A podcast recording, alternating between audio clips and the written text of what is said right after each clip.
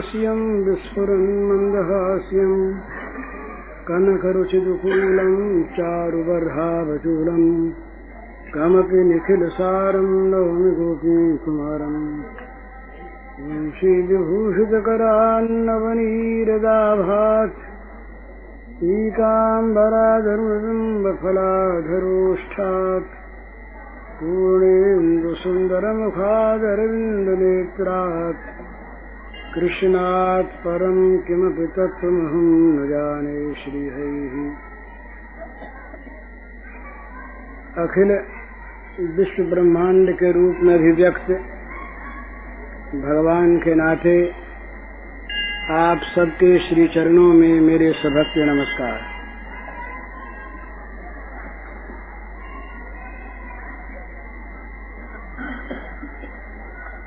अभी बड़ा सुंदर उपदेश हो रहा था।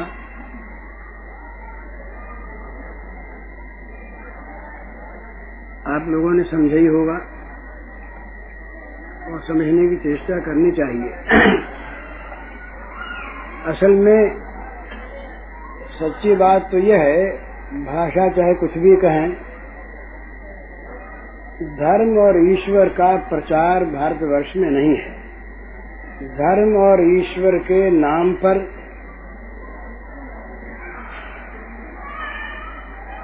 कुछ ऐसी चीज़ें आ गई हैं जो हमें पतन की ओर ले जा रही है। तो अतएव धर्म और ईश्वर का असली तत्व समझकर धर्म और ईश्वर को ठीक ठिकाने से मानना ये बहुत आवश्यक है। और इसलिए ये विषय बहुत विचारणीय है। अब अपने जो चल रहा है क्रम, उस विषय पर कुछ कहना है।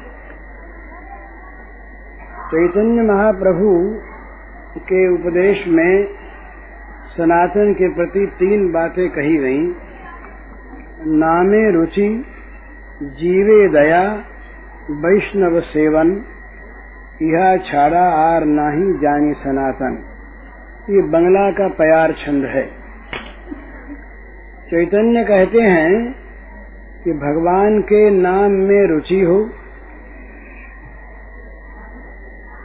जीवों पर दया हो, जीवों के प्रति दया हो, और वैष्णवों का सेवन हो। इसके अतिरिक्त किसी और साधन को मैं नहीं जानता, ये उनके शब्दों का अर्थ है। तो अपने इसी पर विचार चल रहा है, भगवान के नाम में रुचि हो। इस विषय पर कल बहुत कुछ बातें हुई। दूसरी चीज़ है, जीवों पर दया हो। जहाँ स्वार्थ है, जहाँ भोग कामना है जहाँ इंद्रिय तृप्ति की इच्छा है, वहाँ दया नहीं रह सकती। दया में त्याग है, और वो त्याग जहाँ पर भोग वासना है, जहाँ पर व्यक्तिगत स्वार्थ है, वहाँ त्याग नहीं होता। त्याग का और भोग का सामंजस्य भी है और विरोध भी है। सामंजस्य वहाँ है जो भोग त्याग के में सहायक हो। वहाँ तो सामंजस्य है और नहीं तो भोग और त्याग का बड़ा विरोध है। तो इसलिए जहाँ पर भोग कामना है, वहाँ दया नहीं होती एक बात। दूसरी बात, दया की दुकान नहीं खुलती। दया बाज़ार में बिकती नहीं, बिकने वाली चीज़ नहीं। दया एक ऐसी वृत्ति है जो किसी के दुख को देखकर उत्पन्न होती है। चित्त को का द्रवित होकर उसके दुख में अपने आप को ले जाना या उसका दुख अपने हृदय में आ जाना और उसको मिटाने के लिए जैसे अपने दुख को दूर करने के मन लिए मनुष्य प्रयत्न करता है उसी प्रकार से सच्चाई के साथ प्रयत्न करना। न जहाँ न वहाँ लोक दिखावा है न वहाँ बदले की आशा है न वहाँ अभिमान है, न एहसान है, क्योंकि अपना दुख दूर करना है। तो इस प्रकार की वृत्ति जब किसी भी दुखी के प्रति उसके दुख को देखकर उत्पन्न हो जाती है तो उसका नाम दया है। दया में अभिमान भी नहीं होता। जहाँ दया में अभिमान होता है, वहाँ दया बदला चाहती है। कि वहाँ जिस पर दया की गई, उस पर वो एहसान करता है। उसको अपना कृतज्ञ बनाना चाहता है। उससे कुछ पाना चाहता है। तो उसमें दया का रूप विकृत हो जाता है। दया दया रहती नहीं। असल में तो बात यह है कि दया इस प्रकार की एक स्वाभाविक मानव की सात्विक वृत्ति है जो सब में होनी चाहिए। और वो वृत्ति यदि आ जाए और सभी लोग एक दूसरे के दुख को अपना दुख मानकर उसे दूर करने के प्रयत्न में लग जाए तो बहुत अंशों में दुख दूर हो सकता है। बहुत से दुख तो हम लोग पैदा कर लेते हैं अज्ञान से बहुत से दुख पैदा होते हैं हमारे स्वार्थ से, हमारी नीच जघन्य वृत्तियों से। तो ये दुख फिर सब के सब मिल जाते हैं दया का वास्तविक प्रादुर्भाव होने पर। दूसरे के दुख को देख न सकना। हमारे देश की तो बड़ी दुर्दशा है। उस दिन मैंने बताया था क्या हालत है। और ये सच्ची बात है कि जहाँ हज़ारों नहीं लाखों नहीं, करोड़ों हमारे ही जैसे मानव, हमारे ही जैसे अंग उपांगों वाले, हमारे जैसे हृदय को और मन को रखने वाले मनुष्य, नर नारी, अन्न के लिए तरसते हूँ, कपड़े के लिए तरसते हूँ, तन ढकने को कपड़ा न हो, क्षुधा मिटाने के लिए अन्न न हो रोग मिटाने के लिए दवा न हो, सोने के लिए छप्पर न हो, इस प्रकार की अवस्था में ये पाप है। यदि कुछ लोग ऐसे लोगों को देखते हुए भी, घर में ही है सब, इनको देखते हुए भी वो अगर ऐस आराम करें, विलासिता का जीवन बिताएँ बहुत खर्चीला जीवन बिताएँ, अपने व्यक्तिगत आराम का ध्यान रखें। उस दिन मैंने बताया था ना कि हम लोग साड़ी बांटने गए एक जगह तो पाँच घर ऐसे मिले, जिनमें हमारी बहनें वो विवस्त्रा बैठी थी। जब बाहर से साड़ी फेंकी गई, तब उन्होंने दरवाज़ा खोला साड़ी पहनकर। तो जहाँ ये दशा है वहाँ पाँच पाँच सौ की, हज़ार हज़ार की, दो दो हज़ार की साड़ी पहनने का क्या अधिकार है? वो यदि ये सोचें कि भाई हम हज़ार की साड़ी मैं पहनती हूँ, कोई माई सोचे, और वो बढ़िया से बढ़िया पहने, पचास की पहन ले, और साढ़े नौ सौ रुपये में पाँच पाँच रुपए की साड़ी खरीद कर सैकड़ों बहनों का तन ढक दे तो ये वास्तव में बहुत आवश्यक है। हमारे यहाँ दावतों में, खाने पीने में, व्यर्थ में, जिनको खा खा कर मंदाग्नि हो जाती है, संग्रहणी हो जाती है, ऐसे हम बर्बाद करते हैं खाद्य पदार्थों को और हमारे भाई, हमारे सरीखे मानव भूखों मर रहे हैं, उनका उनका हमको ध्यान नहीं होता।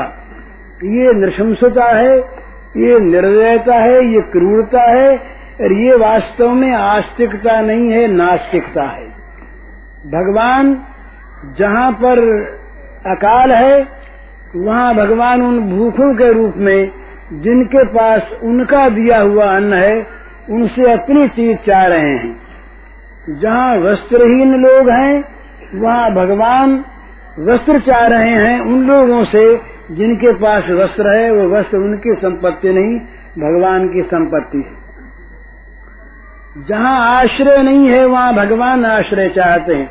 तो सारे भूतों में भगवान को देखकर, नित्य निरंतर भगवान की सेवा में लगे रहना और उसमें अभिमान न करना, भगवान की वस्तु, भगवान की सेवा में समर्पित होती है, हम उसमें निमित्त बनते हैं, ये हमारा सौभाग्य है। भगवान ने अपनी वस्तु स्वीकार कर ली और हमें निमित्त बना दिया ये भगवान की कृपा है। हमारा कुछ नहीं। जो कुछ है, इस सारा का सारा भगवान का है। तो इस प्रकार से समझना ये मानवता का एक चिन्ह है। हमारे अंदर तो सच्ची बात यह है, ये कटु सत्य है।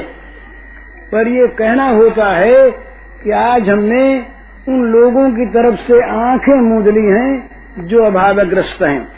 केवल अपनी चिंता और अपनी चिंता भी केवल अभाव पूर्ति तक की नहीं, संग्रह की चिंता, परिग्रह की चिंता।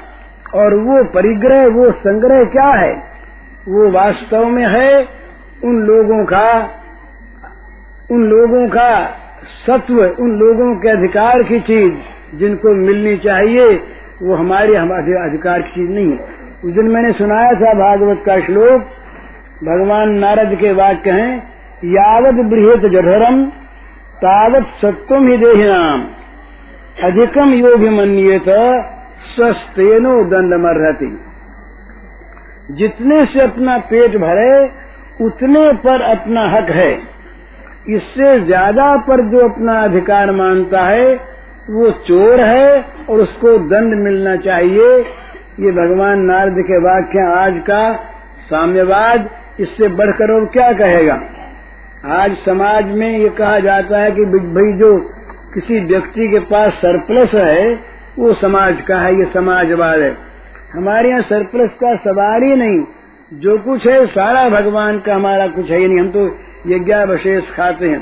पर ये चीज़ें हमारे पुस्तकों में है, हमारे ग्रंथों में है, हमारे सिद्धांतों में है, हमारे जीवन में रही नहीं। यही सबसे बढ़कर खेद की बात है, यही दुख की बात हम भक्ति कर कैसे सकते हैं? जब ये सर समस्त भूतों में स्थित भगवान की हम अवज्ञा करते हैं तब हम भक्ति कैसे करें? ये भगवान कपिल देव ने कहा है, भागवत के तृतीय स्कंध में आया है ये कि जो मेरे श्री विग्रह की पूजा करते हैं, पूजा करते हैं, बड़ा अच्छा करनी ही चाहिए। पर जो सब में स्थित मैं हूँ, उसकी जो अवहेलना करते हैं, उसकी पूजा स्वीकार नहीं होती। तो सारे प्राणियों में भगवान है, भूस तो सब में। नंगे भूखे हम देखते हैं, हम देखते हैं, ये हज़ारों हज़ारों हमारी माँ बहनें जो किसी पूर्व कर्म के फलस्वरूप, जिनके पति नहीं रहे, उनकी क्या दुर्दशा है? वो समाज से तिरस्कृत हैं, समाज से बहिष्कृत हैं। उन्हीं के घर में, उन्हीं के घर के लोग विलासिता में रहते हैं और उन लोगों की ओर बड़ी तुच्छ दृष्टि से, हे दृष्टि से देखा जाता है, ये पाप है। हम देखते हैं कि हमारे बहुत से अनाथ बालक जिनके पास खाने को नहीं है, अन्न नहीं है, वस्त्र नहीं है, असहाय हैं, उनकी तरफ़ हमारा ध्यान नहीं है। हज़ारों हज़ारों देश के विद्यार्थी विद्या पढ़ने के लिए आतुर हैं, पर उनके पास फ़ीस नहीं है, उनके पास पुस्तकें नहीं है, उनके पास ट्यूशन के लिए कुछ नहीं है तो वो पढ़ नहीं पाते। ये सब ये सब के सब इस प्रकार की एक दया के पात्र हैं, जो हमारे स्वभाव में आ जानी चाहिए, अभिमान से नहीं। तो इस तो ऐसे लोगों के प्रति हम दया न करें। और इतनी बात नहीं, हम अपने स्वार्थ के लिए, अपनी भोगेच्छा की पूर्ति के लिए, अपने अपने संग्रह के लिए, परिग्रह के लिए हम दूसरे, दूसरों के सुखों का हरण कर लें। दूसरों को दुख में डाल दें और दूसरों के दुख को अपना सुख बनाना चाहें, ये महापाप है। ये भक्ति का लक्षण नहीं। तो इसलिए ये बात समझने की है कि जीवों के प्रति दया, ये भक्त का एक प्रधान लक्षण है, दया। पर उस दया में कहीं अभिमान न आना चाहिए, कहीं अहंकार नहीं आना चाहिए कहीं एहसान करने की वृत्ति नहीं आनी चाहिए, कहीं बदला पाने की वृत्ति नहीं आनी चाहिए, फल तो अपने आप मिलेगा। कोई कर्म निष्फल नहीं जाता। तो एक एक जगह ऐसा है,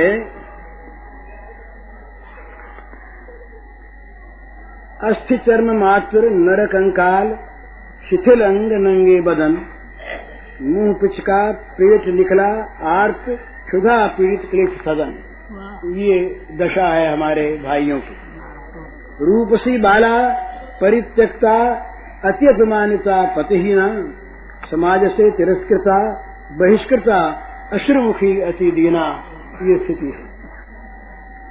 मातृपितृहीन बालक अति अभाव पीड़ित दुर्दशाग्रस्त असहाय आश्रय अभिलाषी आतुर, अति भय संत्रस्त ये हमारे अनाथ बच्चों की दशा है।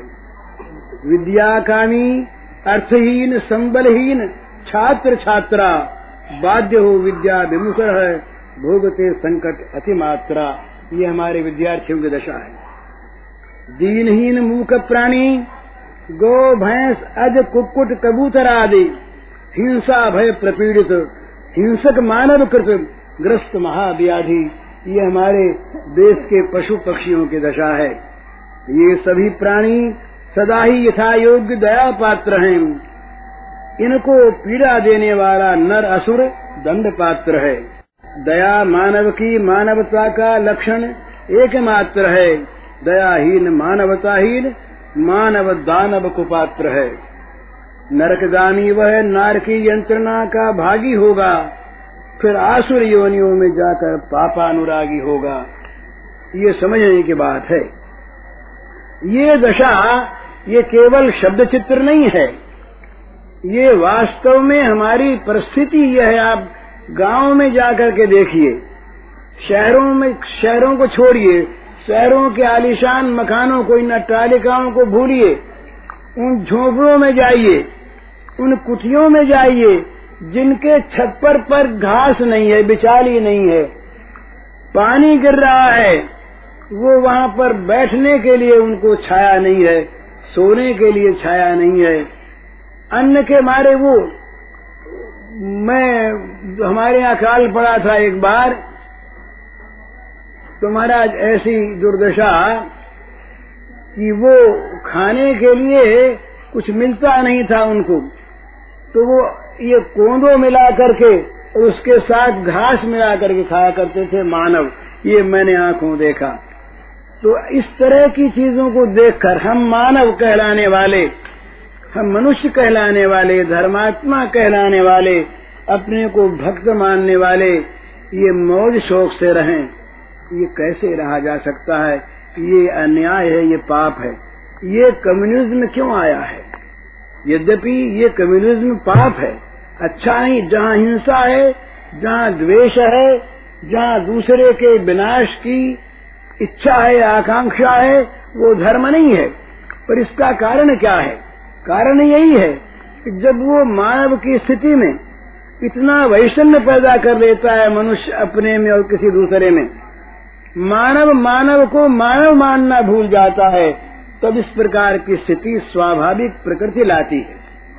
ये स्थिति स्वाभाविक प्रकृति लाती है। वो वो वो संग्रह फिर रह नहीं पाता, वो परिग्रह टिकता नहीं, वो मौज शौक, वो भोग विलास रहता नहीं। रूस में जो जार थे जार का नौ लाख रुपया मासिक अपना व्यक्तिगत खर्च था। उस जमाने में जब बहुत सस्ती थी, महँगी नहीं। वो रूस का जार जेल में गोलियों से मारा गया। क्या बात थी। उसकी प्रजा ने मारा, क्यों मारा? उसकी विलासिता और एक तरफ़ भूखमरी उसकी मौज शौक और एक तरफ़ पहनने को कपड़े नहीं, वस्त्र नहीं, उसका ये विलास ऐश्वर्य और एक तरफ़ बिना दवा के रोगी मर रहे हैं बिना दूध के बच्चे मर रहे हैं बिना आश्रय के लोग मरे जा रहे हैं। ये जो वैषम्य आया तो उस पाप का बदला इस पाप के रूप में आया। तो भगवान करे अपने यहाँ वो चीज़ ना आवे। भगवान करे तिब्बत वाली दशा यहाँ न हो न हो, हो। लेकिन ये सोचने की बात है कि हमें वास्तव में भगवान को मानने वाला बनना पड़ेगा। तो ये जीवे जीव में दया की बात कल बहुत कुछ हो चुकी थी, इसलिए संक्षेप में इसको समाप्त किया। तीसरी चीज़ है वैष्णव सेवन। वैष्णव कौन है? वैष्णव की परिभाषा क्या है? वैष्णव, अवश्य वो वैष्णव है जिनमें, जिसमें वैष्णवता के बाहरी चिन्ह भी मौजूद हैं। बाहरी चिन्हों का भी हम समादर करते हैं। पर बाहरी चिन्ह वो आवश्यक हैं। रक्षा के लिए उनकी ज़रूरत है। पर अंदर उसके कुछ होना चाहिए। लालचैन है। उसके अगर केवल बाहर का गोला हो और अंदर रोशनी न हो तो गोले से अंधकार नहीं मिट सकता। गोला आवश्यक इसलिए कि अंदर की रोशनी की रक्षा करे। अंदर की रोशनी को बचाए रखे हवा से, तूफ़ान से वो बची रहे, रोशनी बनी रहे, ज्योति बनी रहे, परंतु केवल गोला ही गोला हो और अंदर कुछ न हो तो प्रकाश नहीं मिल सकता। आत्मा नदी संयम पुण्य तीर्था, सत्योदका शिलतका दयोर में तत्राभिषेकम, कुरु पांडुपुत्र न वारिना शुद्धति चांतरात्मा ये भीष्म के वचन हैं, वो कहते हैं कि आत्मा रूपी नदी हो, संयम रूपी पुण्य तीर्थ हो, सत्य रूपी उसमें जल भरा हुआ हो, और दया रूपी उसमें उर्मियाँ उठ रही हों। इस प्रकार की नदी में तुम अवगाहन करो, स्नान करो, केवल बाहर का जल अंतरात्मा को शुद्ध नहीं कर सकता। इसका ये अर्थ नहीं कि हम कल से स्नान करना छोड़ दें। बाहर के मल को भी धोना छोड़ दें। बोले, अब गंगा जी में नहीं नहाएँगे, क्योंकि अंतर तो हमारा साफ़ है नहीं, बाहर नहाना बंद कर दें। तो बाहर नहाना बंद करने की बात नहीं है, पर केवल बाहर का नहाना अंतरात्मा को शुद्ध नहीं कर सकता। इसी प्रकार केवल बाहर का जो चिन्ह है, वो चिन्ह समादर नहीं है। उसका हम आदर करते हैं, आदर करना चाहिए। परंतु केवल उस चिन्ह से काम चलता नहीं। केवल वो चिन्ह हमारा वास्तविक उद्धार नहीं कर सकता। तो बाहरी चिन्ह भी हो और उसके साथ साथ वास्तविक वैष्णवता के लक्षण हो। तो बहुत तो वैष्णवता के, वैष्णव के लक्षण हमारे ग्रंथों में बहुत आए भागवतोत्तम की भागवतों के लक्षण श्रीमद भागवत में है। पद्म पुराण में वैष्णव के बहुत लक्षण हैं।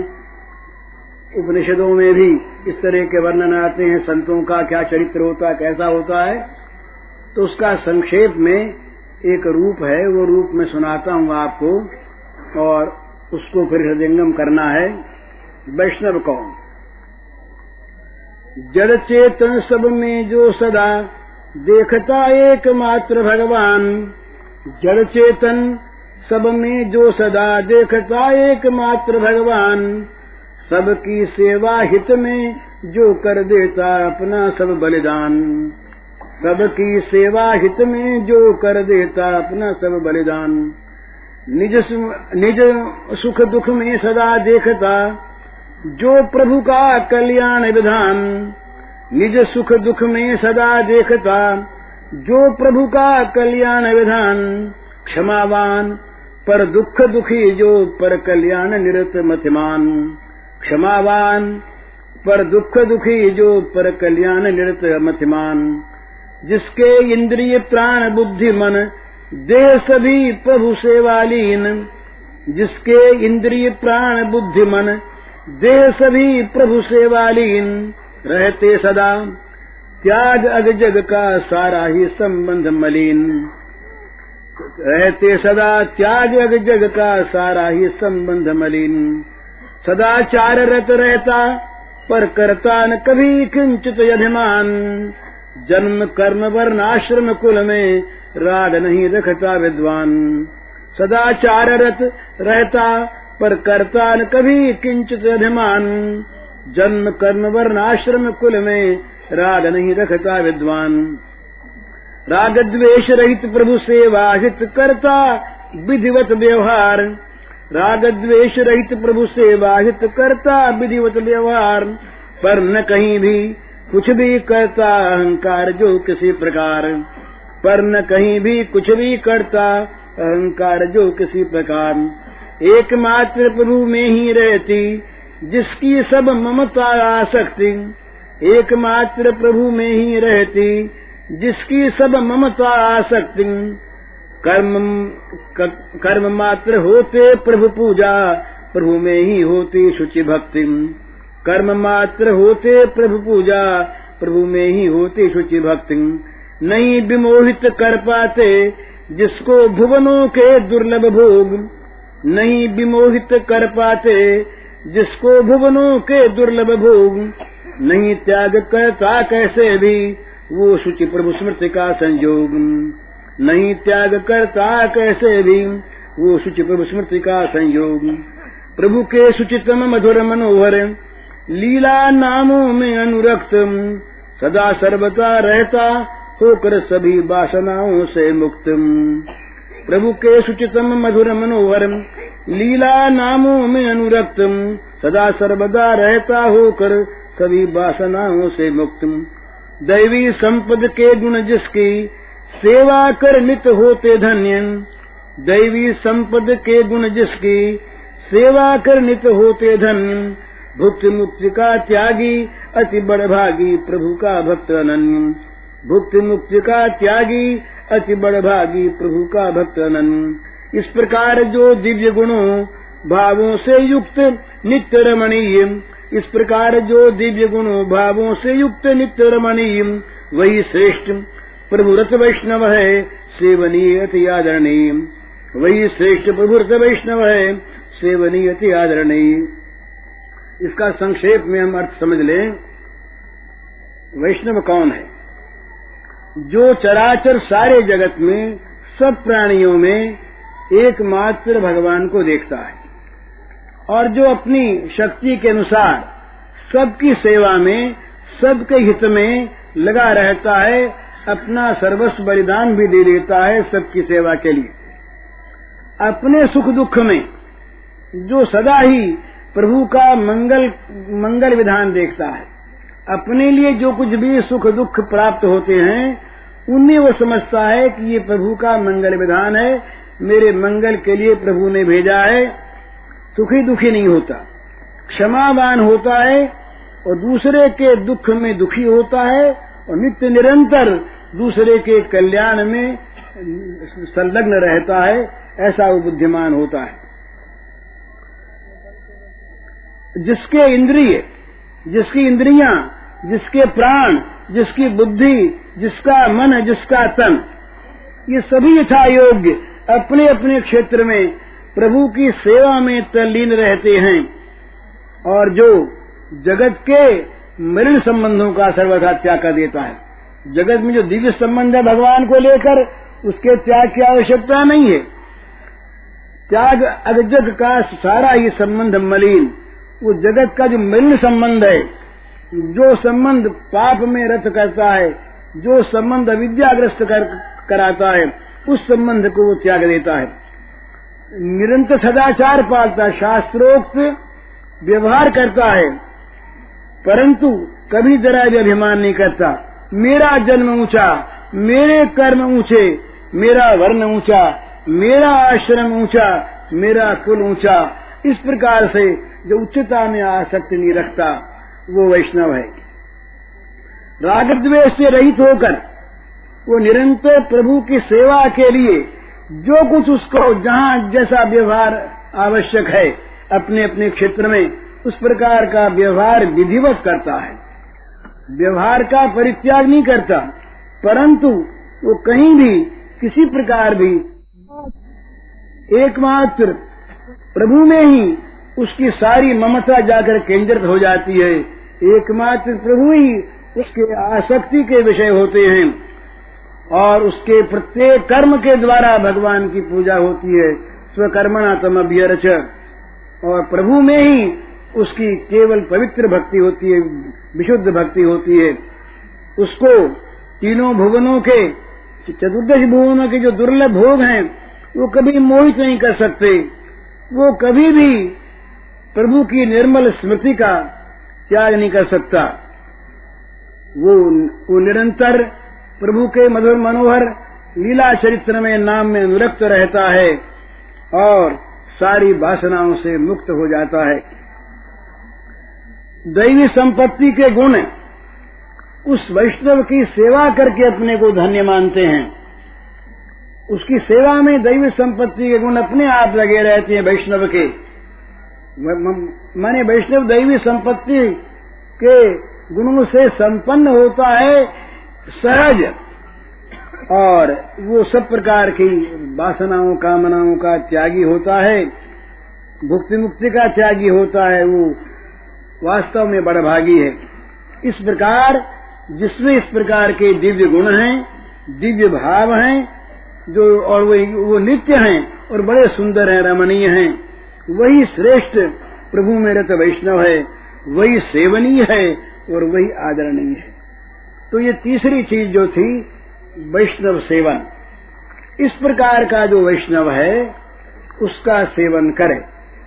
ये एक बात बहुत समझ लेने की है, जिस संग से हमारे अंदर दैवी संपत्ति का विकास होता हो, जिस संग से हमारे अंदर आसुरी संपत्ति का विनाश होता हो, जिस सत्संग से हमारे अंदर परम त्याग की भावना और और सबके सेवा की भावना जागृत होती हो, जिस सत्संग से हम सब में प्रभु को देखना सीखते हो, उत्साह बढ़ता हो।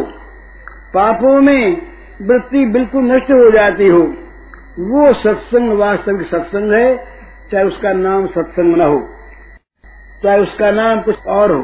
तो जिसका नाम सत्संग है, जिसका नाम साधु संघ है, जिसका नाम वैष्णव सेवन है, वो यदि हमारे अंदर पाप वृत्ति को जगाने वाला हो भोग वृत्ति का उदय कराने वाला हो प्रभु से हमारा संपर्क दूर करने वाला हो।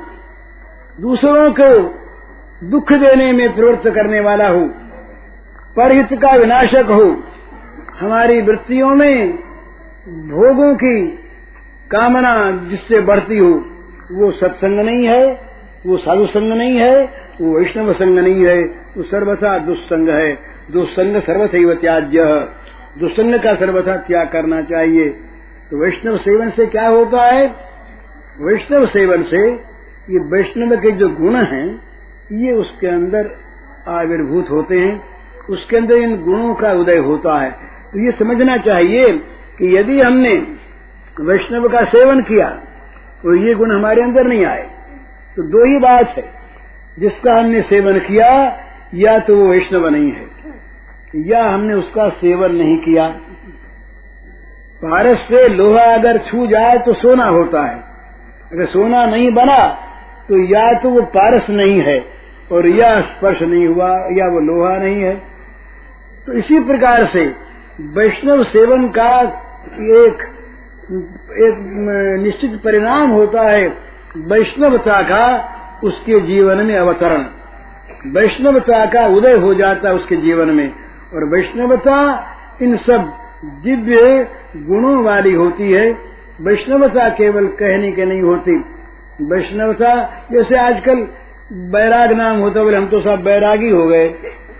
और तमाम राग भरा हुआ मन में बैरागी कैसे हो गए? इसी प्रकार से सत्य साथ रहना चाहिए अपने प्रत्येक बाहरी नाम में भी। हम यदि वैष्णव हैं तो वैष्णवता का हमारे अंदर लक्षण आ जाना चाहिए, तब हम वैष्णव हैं। तो इस प्रकार अपने अंदर इन गुणों को देखे है ये गुण आए हैं कि नहीं। अगर ये गुण आ रहे हैं, बढ़ रहे हैं तो समझना चाहिए कि हम वैष्णव हैं या वैष्णव का सेवन कर रहे हैं। ये गुण नहीं आ रहे या ऐसे गुणों का ह्रास विनाश हो रहा है तो समझना चाहिए कि हम वैष्णव तो हैं ही नहीं। हम किसी न किसी असुर के पंजे में हैं और हम आसुरी भावों की ओर चले जा रहे हैं। तो ये बड़ी सावधानी की आवश्यकता है। अच्छा सेवन कैसे करें? सेवन का अर्थ ये नहीं है कि हम उसके समीप में रहें। केवल समीप में रहना भी अच्छा है, क्योंकि उसके अंदर से जो स्वाभाविक एक दिव्य परमाणु निकलते हैं विचारों के, उन परमाणुओं का संक्रमण भी होता है, उनसे भी लाभ होता है, उनसे बहुत बड़ी विपत्ति चलती है, बहुत बड़े आसुई भावों का रास होता है तो किसी महात्मा का, किसी सच्चे संत का, किसी वैष्णव का कहीं पर रहना भी बड़ा लाभदायक इसमें कोई संदेह नहीं। परंतु वैष्णव का वास्तविक सेवन होता है वो, कि उसके अंदर जो दिव्य गुण है, उनके गुणों का हम अनुकरण करें। वो गुण हम अपने अंदर पैदा करें और उनकी आज्ञा का पालन करें। वैष्णव कभी आज्ञा नहीं देगा कि तुम पाप में प्रवृत्त हो, तुम बुरा काम करो। वैष्णव आज्ञा देगा कि सारे जगत में भगवान विष्णु भरे हुए हैं, व्यापक हैं। उन भगवान की सेवा करो, अपने कर्मों के द्वारा, अपनी वृत्तियों के द्वारा, अपनी बुद्धि के द्वारा, अपनी संपत्ति के द्वारा, अपनी प्रत्येक वस्तु के द्वारा उन भगवान की सेवा करो। तो इस प्रकार से वैष्णव का सेवन जब होता है, तब वैष्णवता उसके अंदर आ जाती है। वैष्णवता जहाँ आई, वो असली धर्म आ गया। ये धर्म का स्वरूप यही है कि जिसका आभ्यंतर धर्ममय हो जाए, जिसके अंदर में भगवान का आसन स्थिर होकर के जम जाए। जहाँ दैव है, जहाँ देव है, वहाँ दैव संपत्ति होगी भला। हमारे अंदर अगर भगवान विराजमान है, हम अगर भगवान के भक्त हैं, हमारी अगर भगवान में अनुरक्ति है, हम यदि वास्तव में भगवान को मानते भी हैं तो क्या होगा? भगवान को जहाँ मानते हैं, वहाँ हमारे दैव संपत्ति अपने आप आवेगी। गुलाब का खिला हुआ फूल सुगंधित है तो सुगंध आवेगी ही। हिमालय में जाएँगे तो ठंडक मिलेगी, हिमालय में हम पहुँच गए, वो ठंडक नहीं है तो नाम हिमालय होगा उसका, वो वास्तविक हिमालय नहीं। धर्म है और रक्षा नहीं होती तो ये मानना होगा कि वो धर्म नहीं है, किसी न किसी धर्म को हमने धर्म मान रखा है, या हमने धर्म का स्वीकार नहीं किया है। इस प्रकार से दोनों चीज़ें साथ होती हैं, जहाँ भगवान है, वहाँ भगवान के गुण आते हैं। जहाँ देव है, वहाँ दैव संपत्ति आती है। तो अपने अंदर निरंतर इस बात को देखता रहे, अपने आप को निरीक्षण करता रहे कि हमें हमारे अंदर ये दैवी गुण आ रहे हैं कि नहीं। अगर नहीं आ रहे तो सावधान हो जाए। गुरु बदल ले कोई हर्ज नहीं है। उस संत को छोड़ दे, कोई हर्ज नहीं है। उस संत के पास जाए हाँ उस मंदिर में न रहे। कोई आपत्ति की बात नहीं है। हमको तो जहाँ भगवान मिले, वहाँ रहना है। और भगवान जहाँ मिलेंगे, वहाँ भगवान के गुण आवेंगे। हम सुगंधित किसी बगीचे में जाएँगे, सुगंध आवेगी। इसी प्रकार से ये अपने आप कसौटी दूसरा, संत कह दे हमें, और हम अपने को संत मान लें।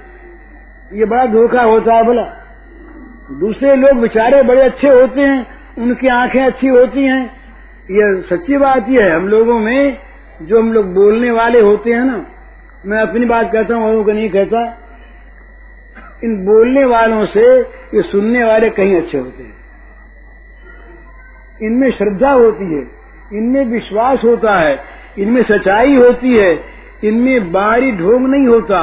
ये बोलने की कला नहीं जानते, ये मानना जानते हैं। ये वास्तव में बड़े ऊँचे लोग होते हैं, लेकिन जहाँ केवल कहना आ जाता है, लिखना आ जाता है, वो तो नाट्य होता है, शंकराचार्य का कोई नाटक करे और वहाँ अद्वैत वेदांत के बड़ी ऊँची ऊँची बातें वो कहे, पर वो होता क्या उसमें? रामकृष्ण ने परमहंस ने एक जगह कहा कि गीद गिद्ध अनेक ऊंचू उड़े बंगला में। किंतु तार दृष्टि था के गावा गोड़े उसका अर्थ यह है कि बहुत ऊँचे पर गीद उड़ता है। उसकी नज़र रहती है जहाँ पशुओं के सड़े मुर्दे पड़े हों। नज़र वहाँ रहती है। इसी प्रकार हम बड़ी बड़ी उड़ान भरते हैं। बड़ी ऊँची बातें हम लिख सकते हैं, कह सकते हैं। बोलना एक आर्ट है। लेकिन उस बोलने के साथ अगर हमारे जीवन में वो चीज़ें नहीं है तो वो नाटक है। व्यर्थ है। वो नाटक अगर हम साधना के लिए करते हैं तो अच्छा नाटक है। और दम्भ के लिए करते हैं तो हम अपने आप को धोखा देते हैं, अपने आप को गिराते हैं। ये श्रीमद भगवत गीता में आसुरी संपत्ति का वर्णन जहाँ शुरू किया भगवान ने, वहाँ सबसे पहले दम्भ का नाम लिया। दम्भो दर्भो भी मानस क्रोध पारुष्य में उतर। इसके बाद तो व्याख्या हुई। दम्भ मोह कपर छड़ छिद्र न भावा। तो निष्कपट होकर अपने हृदय में हम भगवान को रखें, दैवी गुणों को रखें, तब हम वैष्णव हैं, तब हमारा वैष्णव सेवन है। आस्तिक आदमी पाप नहीं कर सकता। सच्ची बात ये, हम किसी भले आदमी के सामने बैठ जाए और वहाँ पाप वृत्ति मन में आवे तो क्या होगा? पाप मन में आ गया, पाप जगा, पाप में आ सकती पर चाहेंगे जल्दी उठ जाए यहाँ से। इनके सामने कैसे करें? शर्म लगती है ना हमको? तो जब एक मामूली आदमी से शर्म लगती है, जब हम किसी पुलिस के अधिकारी को देख करके चोरी करने से हट जाते हैं और भगवान खड़े हैं। भगवान देख रहे हैं क्या फिर भी हम पाप करेंगे? भगवान के सामने हम क्या दुष्कर्म करने की इसका साहस करेंगे? नहीं करेंगे। तो आस्तिकता हमारी कुंठित हो गई है सच्ची बात।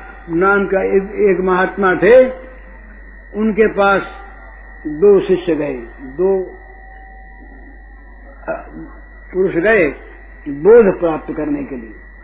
और उनसे कहा कि भाई हमको बोध प्राप्त करा दो तो गुरु ने कह दिया, सर्वम खलविदम ब्रह्म। सब जगह भगवान है, वसुदेव सर्व में थी बोले सीख गए, बोले हाँ सीख गए। अब वो पहले जो गुरु होते थे, वो गुरु होते थे वास्तव में। शिष्य का अज्ञान हरण करने वाले तो परीक्षा करने की बात होती तो कहा, भाई, एक काम करो। उन्होंने दो नकली पक्षी बनाए। पक्षी बनाकर दोनों को दिए। तो कहा कि तुम एक काम करो, एकांत में कहीं जाकर पक्षी को मार लाओ। तो दोनों गए। एक गया, कुछ दूर गया, मील दो मील गया, देखा कि जंगल है और कोई कुछ है नहीं यहाँ पर, कोई देखता सुनता नहीं तो उसने पक्षी को मार दिया। पक्षी को मार के ले आया वो। अब घंटे दो घंटे और बीते वो तो उगता, वो तो अपने को सफल मानता है। गुरु जी से बोला, बोले बोले, महाराज जी, वो तो नहीं आया अभी तक? मैं हाँ वो तो नहीं आया। बोले, मूर्ख है देखो ना। मैं कितनी जल्दी आ गया, एकांत स्थान में गया और मार लाया। और वो तो बुद्धू है, कुछ उससे होता हुआता है नहीं। गुरु जी तो अपना निस्तब्ध बैठे चुपचाप, वो जानते कि क्या बात है। शाम हो गई, नहीं आया। रात बीत गई नहीं आया, सवेरे लौटा पक्षी को जो का त्यों हाथ में लिए जीवित लौटा। तो गुरुजी ने कहा कि भाई, क्या बात है, तुम पक्षी को मार के नहीं लाए? बोले, महाराज, नहीं लाया। बोले, ये देखो ना, ये तो ले आया। कभी का ले आया था, बहुत देर नहीं लगी। तो उसने कहा हाँ मैं तो जल्दी ले आया था। मैं इसकी तरह से चौबीस घंटे बीत गए और तब भी ऐसे ही आ गया। इसने तो गुरु की आज्ञा ही नहीं मानी। तो गुरु जी ने कहा, उससे पूछा कि भाई, तुम क्यों नहीं मार के लाए? क्यों तुमने देर की? बोले, महाराज, आपने कहा ना था ना कि सब ब्रह्म है, सब भगवान है तो मुझे ऐसे कुछ स्थान नहीं मिला, समय नहीं मिला जहाँ भगवान न देखते हूँ। आपने कहा था, एकांत में मारना, कोई न देखे वहाँ मारना। तो मैं गया, दूर गया तो वहाँ पशु पक्षी नहीं थे। पर वहाँ पेड़ थे, लताएँ थी, वृक्ष थे, ये सब देख रहे थे। इनमें ये भी तो भगवान है, ये भी तो ब्रह्म है। मैं महज और आगे बढ़ा। बिल्कुल रेतीली ज़मीन में गया, वहाँ कोई पेड़ नहीं, पौधा नहीं। वहाँ पर भी मैंने देखा कि सूरज चमक रहा है तो सूरज भी तो भगवान है। फिर मैंने देखा, अभी सूरज बीत जाए, तब तब तो एकांत मिले। महाराज, सूर्यास्त हुआ तब तो लाखों लाखों चाय उदय हो गए, देखने वाले सूरज तो एक ही था हमारा रात भर में बैठा रहा, वो तारे तो कहीं गए नहीं। मैं अलग छिप के गया, वहाँ हवा लगी। अरे तो हवा में भी तो वही है। हवा में भी तो वही है। फिर मैं गुफा में चला गया तो वहाँ मुझे बड़ी गर्मी लगी। तो मैंने देखा कि गर्मी में ये जो ताप है, उष्मा है, ये भी तो वही है, अनल भी तो वही है। तो महाराज, मुझे कहीं कहीं पर भी स्थान नहीं मिला। जहाँ भगवान न हो, न देखते हो, तुम्हें कैसे मारता? का भी तुम ठीक और ये बोले, तुम बोले महाराज, मैं तो गया तो बोले वहाँ पक्षी थे हाँ बोले पक्षी तो थे। तो बोले, तुमने कैसे मारा? बोले, मैं तो समझा जहाँ आदमी न देखता हो। आदमी तक सीमित थी उसकी बुद्धि। तो ये वास्तविक आस्तिकता वहाँ होती है, जहाँ उसके बुद्धि में ये निश्चय होता है और अनुभूति होती है कि हम भगवान के सामने, भगवान हमारे सामने वो पाप कैसे करेगा। ये हमारा भगवान जो है, इसी प्रकार का है। वो सर्वत्र है, सदा है, सर्वव्यापी है। यो माम पश्यति सर्वत्र, सर्वंच मई पश्यति तस्या हम न प्रणश्यामी सच में न प्रणश्यति।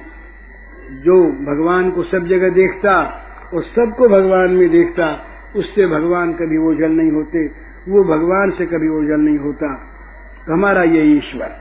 तो ऐसे ईश्वर की भक्ति करने में हमको वैष्णव बनना पड़ेगा। और वैष्णव बनने के लिए वैष्णव का सेवन करना पड़ेगा। और वैष्णव का सेवन करने के लिए वैष्णव को ढूंढना पड़ेगा। वैष्णव कौन? जिस वैष्णव में वैष्णवता के गुण हो, वो वैष्णव। ऐसे वैष्णव का सेवन हो और जीवों पर दया हो और भगवान के नाम में रुचि हो तो चैतन्य महाप्रभु कहते हैं कि उसको भगवान के प्रेम की प्राप्ति होती है सप्रेष्ठ सपृष्ठ से हरिओम तत्व